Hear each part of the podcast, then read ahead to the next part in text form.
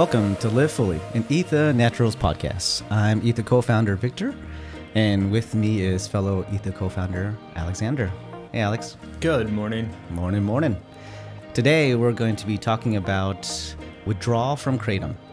Is it real? Does it exist? What's our experiences with it? So let's get started. So I was thinking maybe we start with the science of things, or would you rather us talk about our personal experiences? Uh, we can do both. Okay. So yeah, I would say the most that I've heard about withdrawal probably comes from a couple different research reports. So Dr. Chris McCurdy at University of Florida, he is specifically studying kratom alkaloids for use uh, with opioid use disorder. So he is very knowledgeable about the pharmacokinetics, including withdrawal of kratom. What's I'm sorry, what's opioid use disorder? Uh, when people consume too much opioids. So this is kind of typically what leads to like addiction of opioids. Mm. They can't stop. They increase their dose, and then with the you know a lot of times that results in fatalities where there's respiratory depression, so people uh, stop breathing. Uh, yeah, yeah, yeah. The, the the opioid epidemic that we all yes. unfortunately know about. Yes. Yeah, yeah. Okay. So, but looking at kratom in itself, Dr. Chris McCurdy has in one of his reports, I can't remember which one it is exactly, but on some of his presentation, he talks about the subjective opioid withdrawal scale, the SOWS scale. And so it is kind of subjective. It's kind of researchers looking at mice or people as they consume a product, and then kind of they have criteria that's a typical there, there's typical side effects of opioids like teeth chattering, kind of locomotion. People are like jittery, or there's there's a criteria that they look for, and mm, okay. that's kind of how they judge this withdrawal. And basically, on this SOWS scale, Dr. McCurdy reported that it's about nine or less than nine. And so that scale, to kind of give you an equivalent, caffeine reports about a nine as for as far as withdrawal on this scale. Okay. Do you know what the scale is from like one to what's the i don't i want to say it's 1 to like 30 or pretty high or like 100 like it's fairly high because there's multiple criteria to look at. Multiple okay. physical systems kind of uh, multiple mental systems to kind of look at and give a scale to it. All right. We'll have nicole look it up here while we're talking. She's producing a show again today. So a nine. Okay. Similar to caffeine. Yep Okay. And then also right. from like uh, Dr. Jack Henningfield with Pinney and Associates, they they did the original eight factors analysis mm-hmm. on kratom and the constituents. So the eight factor analysis is what the FDA is supposed to be doing when they're trying to schedule or look at a compound to see if it should be scheduled. Mm-hmm. And so, from that eight factor analysis, their conclusion was that kratom has no more potential for abuse compared to caffeine, nutmeg, St. John's wort, chamomile, kind of these readily available, you know, herbal teas or other kind of natural products that are mm-hmm. widely available either grocery stores or health food stores. Were they looking at kratom in totality or were they looking at a specific alkaloid or both? Um, these are generally both. They'll look at kratom in itself, kind of the history of use and how it's consumed. Mm-hmm. At least in mm-hmm. the eight factors analysis, looks at both kind of the research on the actual alkaloids as well as you know act the actual use if it's out in the public, which kratom is. Mm, okay. All right. Nicole pulled up some information and I don't understand it, so maybe you got maybe you can understand all these things. Oh, so here here are the different these are the different measurements. So 16 different questions that they're asking from a zero to four scale. Uh, something like I feel anxious, not at all, all the way to extremely. Okay. Yeah. yeah so it's very, it's very right. much subjective. Yeah. So you can see kind of it's like self-reporting, mm-hmm. and there's everything from kind of physical symptoms to more mental conditions or kind of mental feelings about, and that's kind of why the withdrawal kind of covers that subjective, you know, I don't feel it at all to like it's a, extremely affecting my current present situation or kind of my feeling right now.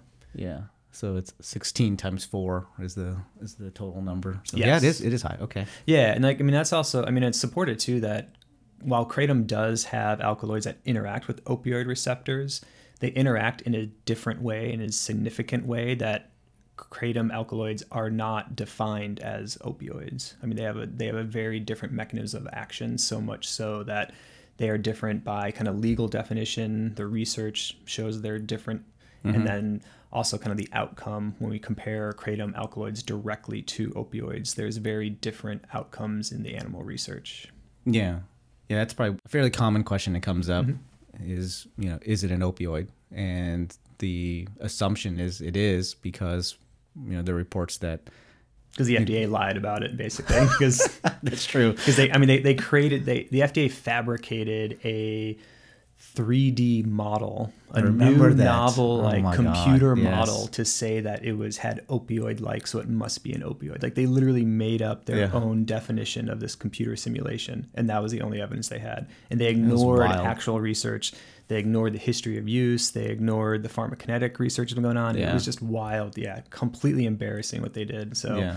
But everyone, fortunately everyone took it as gospel. They said, Yeah. yeah, this the FDA says it is, so it's an opioid. See this this model, and we and it's funny whenever you see things like that. When you see like 3D renders and all that, you're like, oh, this is real. This is legit. It's like, no, where's the what's the foundational information data to build this model? Oh, it's just out of thin air. Cool. you know. Yeah, I mean, so so from the research, it uh, it seems that kratom has very minor withdrawal. So I mean, there are definitely some effects, which I mean, I would say anything in this world we can become dependent on or accustomed to, and so we kind Mm-hmm. Like of form habit, Mm-hmm. habits or behaviors around it where we notice the removal of that. And so while kratom is not likely to be abused, there are definitely withdrawal effects. And and then I, I think that is also very individual. I know like for myself, it's like I drink a lot of caffeine and I definitely notice caffeine withdrawal if I don't have my kind of morning cup of coffee. Mm-hmm. After a couple of days, I'll kind of be a little more tired. I get some headaches and kind of feel irritable. Headaches. Yeah. Yeah. And so, but it's definitely And How does it compare to right? your? You've had kratom withdrawal, right? You've experienced it. yes. Mhm.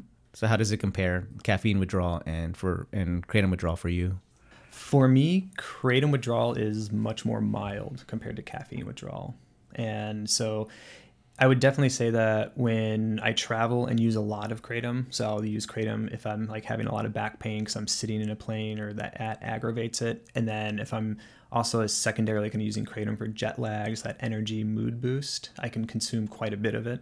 And then when I come home, especially if I'm using like the liquid, you know, concentrated tea during that mm-hmm. time, it's a substantial amount, or I'd consider it substantial amount, like a bottle or two, like maybe a bottle and a half for a day. Yeah. And I come home and then I'll notice that I'll kind of feel tired. And so I'll switch back to Etha tablets for like one or two days.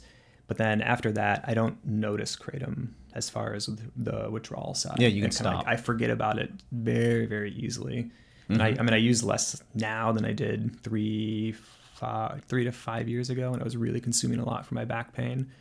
God, it And has so- been three to five years, hasn't it? It's been a long time, yeah. It was pre-COVID. Yeah, like Yeah. four years ago. And I've actually found some old kratom that was like sitting in a in a bag, like in my trunk of my car. So it's Yeah? probably about four years use it? old. Yeah, use it, and it's Love I it. actually use less of it. And so like the idea of like tolerance buildup, I think there's a lot of uh, misinformation or there's a lot of convoluted is probably a better word. There's a lot of convoluted information just because the alkaloid content changes so much from batch to batch that people aren't really consistent with the amount they're taking. So mm-hmm. there's not a very good kind of gauge of am I taking more or less? Well, it could be the same active ingredient that people are taking, but because you know a certain batch of kratom is a little bit lower, they think they're taking more, and it's variable. There's a lot of con- Yeah. like confounding information to make Yeah. that hard. But for me personally, I found some old kratom in a trunk that's like four years old, and definitely use less of it now than I did before. So Yeah, yeah. I've had the exact same ex- experience as you, but you know, everyone, like you said, everyone's a little bit different. Uh, I can share my personal story on kratom withdrawal. Uh, you know, f- much like you, when we started this company, I was using kratom to manage severe chronic pain, and we were heavily using kratom, you know, three, four times a day, pretty high quantity three to five grams, sometimes closer to five grams, sometimes even more than that, just depending on how much pain you're in. And you guys all came to me and said, We'd love for you to do an experiment.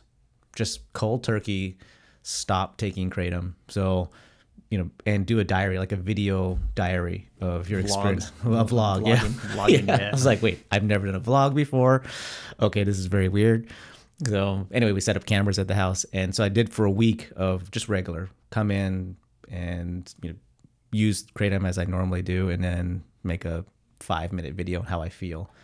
So there's that, and it's mostly like you know, yeah, today's great, fine, a little bit of pain, whatever, complaining about wife and kids and work and whatever, all that stuff. But in general, I always gave a, a scale of how I was feeling physically, mentally, and that's how every video ended.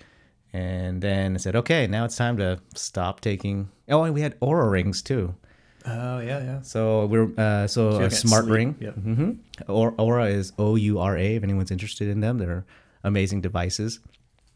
And uh, one of the things their claim to fame is that they measure sleep. Uh, they're most one of the most accurate devices out there for measuring sleep. So uh, both you know all the different kind of levels of sleep from you know REM sleep to deep sleep and uh, so anyway so we were using that device and recording every day the amount of sleep I was getting and it was all fine, all all pretty fine. And then stopped taking kratom, full on just stopped. And I was expecting, you know, some major withdrawal symptoms, but you know, it was pain. The the pain didn't come back immediately which I was like pleasantly surprised. It wasn't like, okay, great, now I'm in full pain, but every day because you guys said do a week without kratom. And by like the third day, fourth day, or whatever, it was just like, okay, this is just. I, and I'm like complaining in the video. I'm like, you know what? I know I said I'm going to do it for a week, but I think I'm going to go back to it. This is enough. We figured, you know, this is not good for me. so, so all the pain came back, but it took a couple days. Uh, in terms of withdrawal, uh, I I'd have to read. I had to watch those videos again. It's been you know three years or so. It it was like mild headache you know, like just feeling a little bit like a. I sometimes get migraines. So I didn't get a migraine. It was just kind of like a, a, little bit of a mild headache, but mostly it was my mood. My mood was just down, and and but it I attribute it more to just the pain coming back and the like, lower energy. That is always the hard part, yeah, with stopping. If you're if you're in chronic pain, and that's why we're using kratom, it's really hard to kind of yeah associate the okay, am I just like upset now because my pain is back? Well, probably. And Yeah. then, yeah. Or is it withdrawal? Like maybe. Yeah. But it's Yeah, I didn't. That was my my uh, number one comment for the for the for those days was I feel very normal. I don't feel Yeah. different. Uh, I'm just getting a little bit more irritable because I'm just my pain's coming back, and then and then by like the fifth day, and now I'm like taking it on the family a little bit, and you know I'm complaining about work more, and I'm like, okay, I'm going back, and I, I stopped it short at like five days instead of seven. And made a video. I'm like, I'm back on Kratom. Everything's great.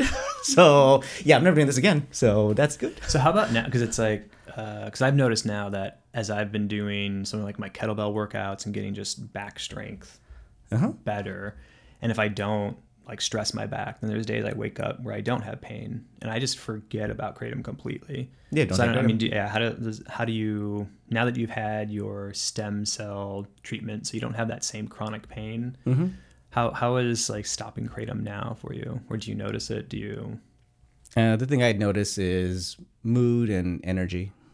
So, you know, I just feel like it's a little bit harder to get going. I, I mean, I have a super busy and stressful life, like purposely done. So I love it this way, but I like getting a lot of things done. I like waking up early and just hitting it hard and working out, hanging out with the kids, doing chores, working at the business. All of it all needs to be done right now. And I love being busy. And if I don't take Kratom, it's like I think equivalent to folks with coffee and, and caffeine. I think when they don't get their morning coffee, they're just dragging a little bit more. And I I realize that that's happening. And then I'll get to the office and I'm just a little bit more like lethargic, you know, and and Nicole will ask like, you know, do you need five minutes or are you ready to go? And I'm like, no, I need like give me like five or ten minutes.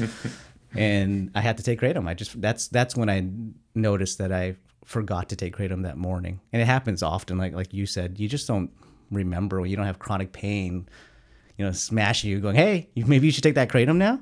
so I don't have that anymore, which is thank God I don't have that. But you know now it's a, a different reason. And I tried this morning instead of taking kratom this morning. I had uh, I got a haircut and they have coffee there, so I had a big cup of coffee and went about my day. And when I got to the office, I was not feeling as good, and it's just it's not it's not the same. I don't.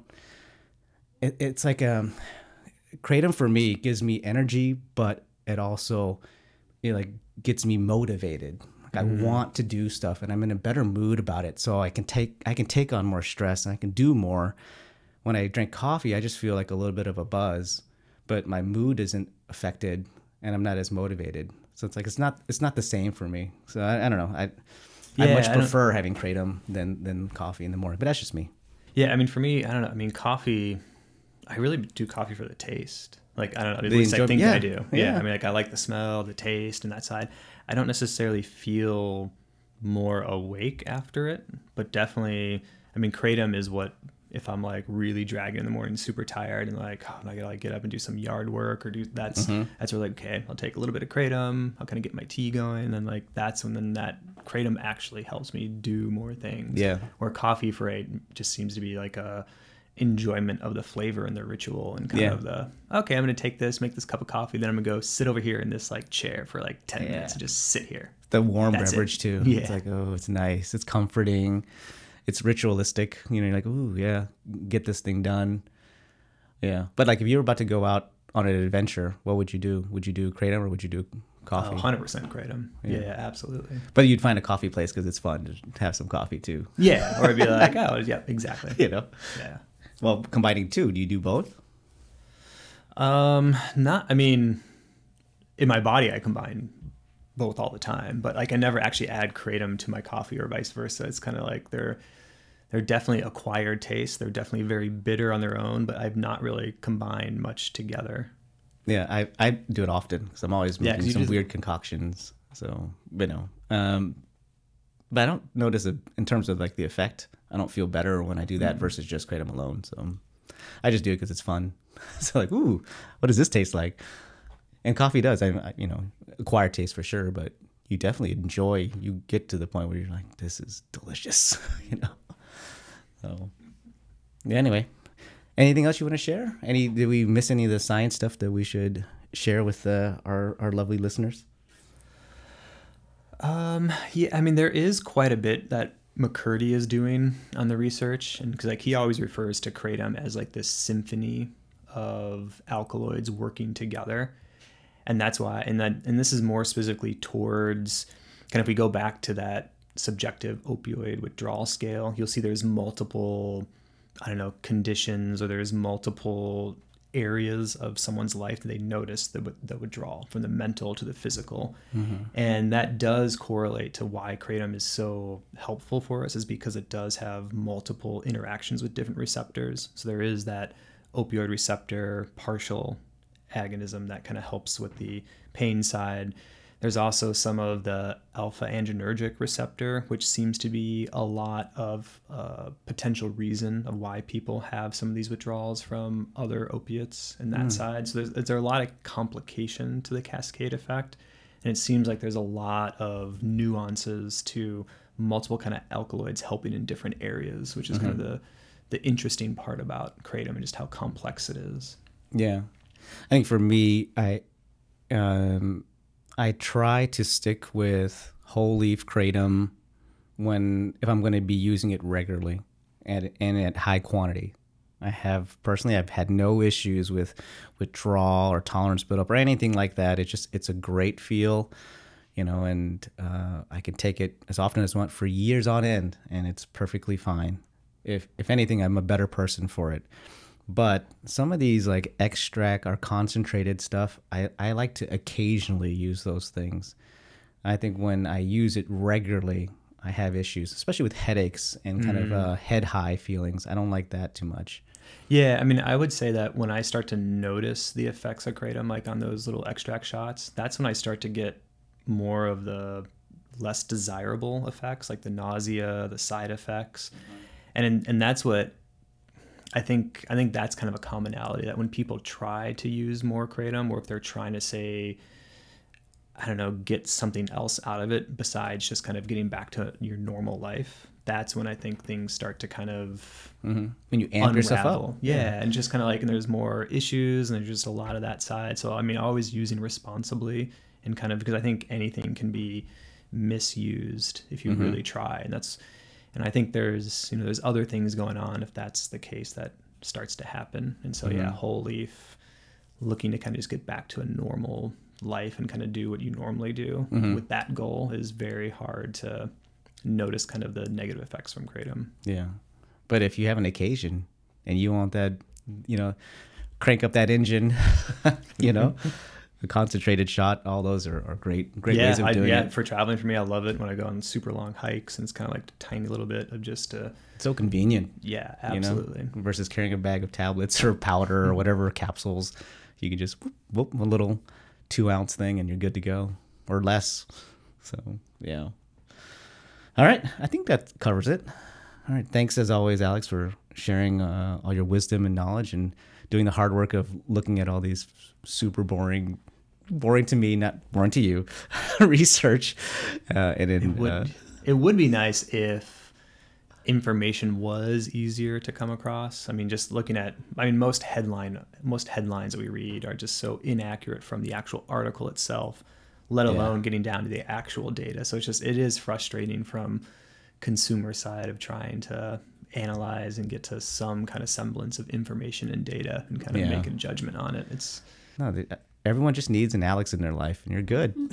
so here's here's the research. Can you please tell me what this means, so, in layman terms, please? Oh, anyway, thanks as always for that, Alex, and uh, I personally appreciate. it. I'm sure everyone that's listening appreciates it too. So um, a little bit of science, a little bit of learning for everybody. So now you know what is a qu- kratom withdrawal. Well. Now you can listen to this podcast for all the information.